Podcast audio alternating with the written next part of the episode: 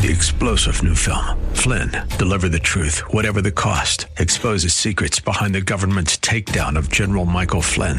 Flynn knew what the intel world had been up to. He ordered the first audit of the use of contractors. This set off alarm bells. He told the truth. He was the most dangerous person for Donald Trump to hire. They had to get rid of Flynn.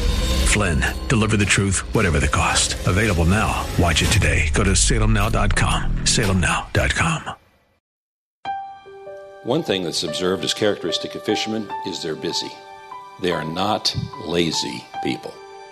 They're either getting ready to fish, they're fishing, or they're cleaning the nets. Also, fishermen have to be courageous and they also have to be patient because they can be out there for hours and not catch any fish. They are also teachable. Have you ever watched fishermen in conversations with other fishermen? They are listening for any cue that'll help them catch the fish. They're teachable, and we need to be teachable.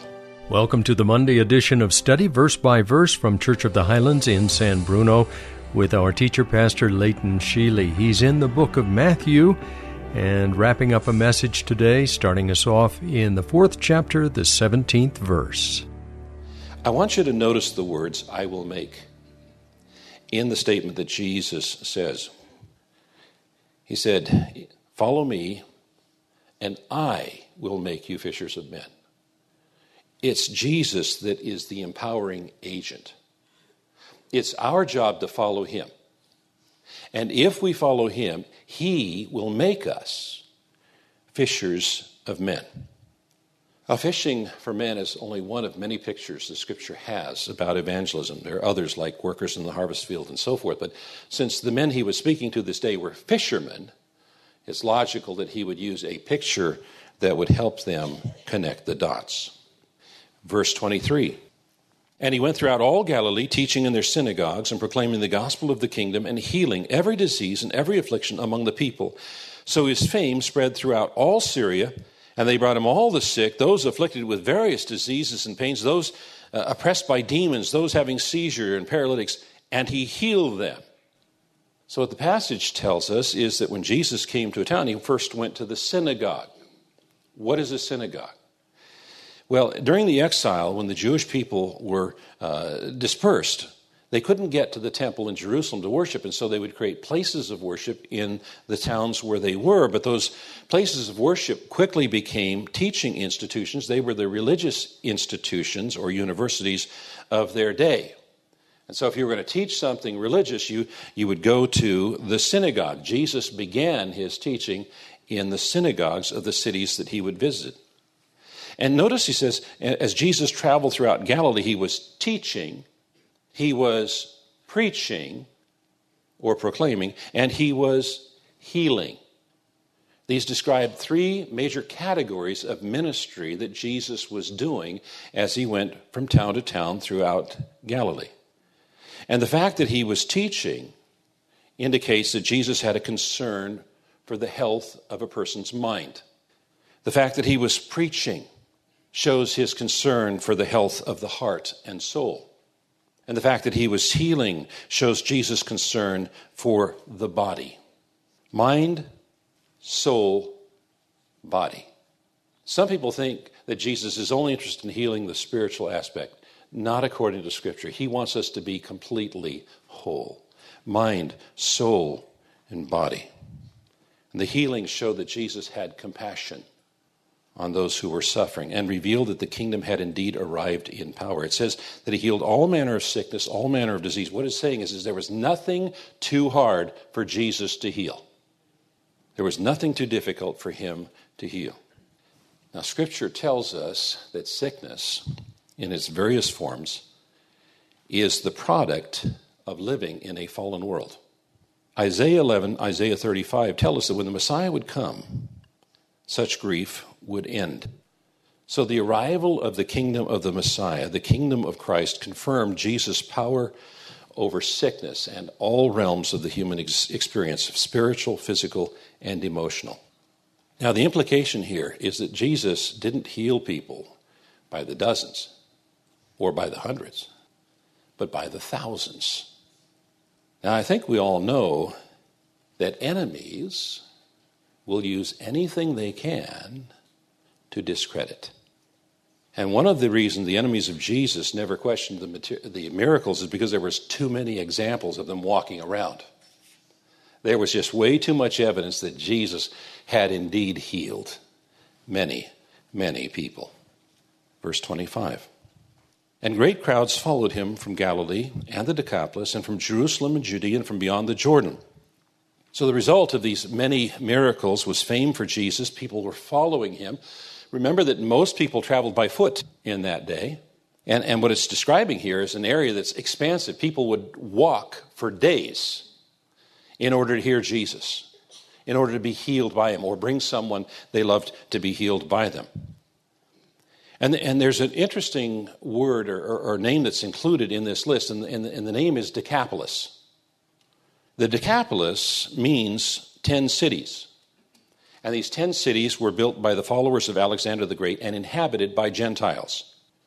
So, what the author is telling us is that even this early in Jesus' ministry, he is appealing to Gentiles who are coming to see him and hear him because they can find what he has to offer no place else. Now, there's something else for us to um, be, be alert to as we're studying through the scriptures, and that is that when we hear the word follow, we might immediately assume discipleship, but actually, uh, follow is used in two senses, at least in, in the scriptures. There's the sense in terms it's used metaphorically to speak of a disciple of Jesus, but it's also used literally or spatially to describe following Jesus. So, for instance, if Jesus went here, so and so followed Jesus. And then when Jesus went there, so and so followed, literally, Jesus. And so we understand the difference uh, in the meanings based on the context. In fact, in the next chapter, as we go into the Sermon on the Mount, it distinguishes those who follow Jesus from his disciples. Now, Jesus chose at least four fishermen, and possibly as many as seven among the twelve, to be his disciples. Now, why would Jesus choose so many fishermen? You know, scholars have had 2,000 years to ponder that question. And I'd like to share with you uh, some of the insights that I found in preparing for our time together today. These are characteristics of fishermen as to maybe these were some of the reasons why Jesus chose so many fishermen. One thing that's observed as characteristic of fishermen is they're busy. They are not lazy people. They're either getting ready to fish, they're fishing, or they're cleaning the nets. And these are people that are not afraid to work and work hard. When you think about fishing in that time, they didn't have motors in their boats, and they didn't have power winches on the nets. It was hard, hard work. And they didn't have air conditioning in those boats either. It was hard work. These were people that were willing to work, they're not lazy. Also, fishermen have to be courageous and patient, and particularly courageous when fishing in the Lake of Galilee, the Sea of Galilee. We would call it a lake because of its size, the Sea of Galilee. And the reason for that is it lies about 680 feet below sea level, and there are steep hills that come down, and you can be out in the middle of the lake, and everything is calm and still and beautiful. And a few minutes later, there's a huge and horrific storm that takes place. In fact, there's some uh, examples of that found in Scripture. So it takes a great deal of courage for a fisherman to get up every morning or every evening, whatever it is, and get out on that lake day after day to go fishing. So they have to be courageous and they also have to be patient because they can be out there for hours or even days and not catch any fish. So fishermen are by nature courageous and patient. They are also teachable. Have you ever watched fishermen in conversations with other fishermen, they are paying attention. They are listening for any cue that'll help them catch the fish. They're teachable. And we need to be teachable. A fishermen learn what bait catches what fish. That bait might have, that fish may have no interest in that bait, they have interest in that bait. That's one of the reasons why our theology of outreach is based on 1 Corinthians 9:22, which the Living Bible says, whatever person's like, I try to find common ground with them, so they will let me tell them about Jesus, so they will let Jesus save them. Whatever person's like, I try to find common ground. common interest, something that interests them. That bait interests that fish, but not that fish. Fishermen are always teachable and want to learn what to use to catch the fish. And then commercial fishermen work together as a team. They work together as a team. And the work requires cooperation. And so it's important for us to be part of a church that is evangelistic, where the believers are working together as a team to share the gospel of Jesus Christ with our community. And then fishing demands faith and alertness because you can't see the fish. You have to have by faith, I know the fish are down here. And then alertness for the cues when the fish are there and when they're ready to eat. And we, as fishers of men, have to have faith that Jesus Christ, that God's Holy Spirit, is at work in that person. And then we have to pay attention to the subtle little indications that now's the time to share the gospel and so forth. He has called all believers to be fishers of men. As Matthew wraps up the gospel with the Great Commission, we are reminded that that Great Commission to go and make disciples was not limited to the original disciples, was not limited to the original apostles. It applies to us also. We, each one of us as believers, is called to be a fisher of men. How do we do that? How do we do that? Listen to the words of Jesus.